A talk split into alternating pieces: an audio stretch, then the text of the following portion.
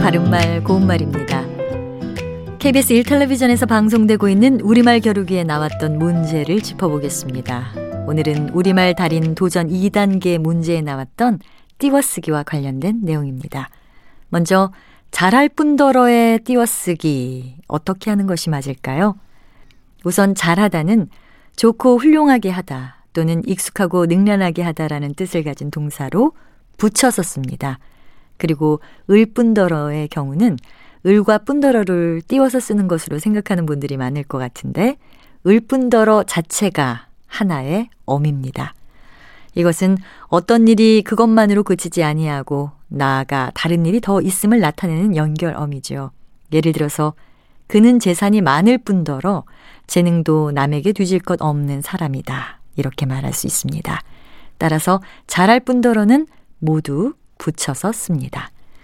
다음으로 한시밥비의 띄어쓰기 어떻게 될까요?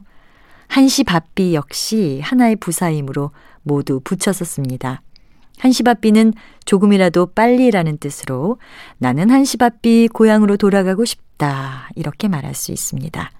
마지막으로 장 보러 간다에서 장 보러는 붙여서 쓸까요? 아니면 어딘가를 띄워서 쓸까요?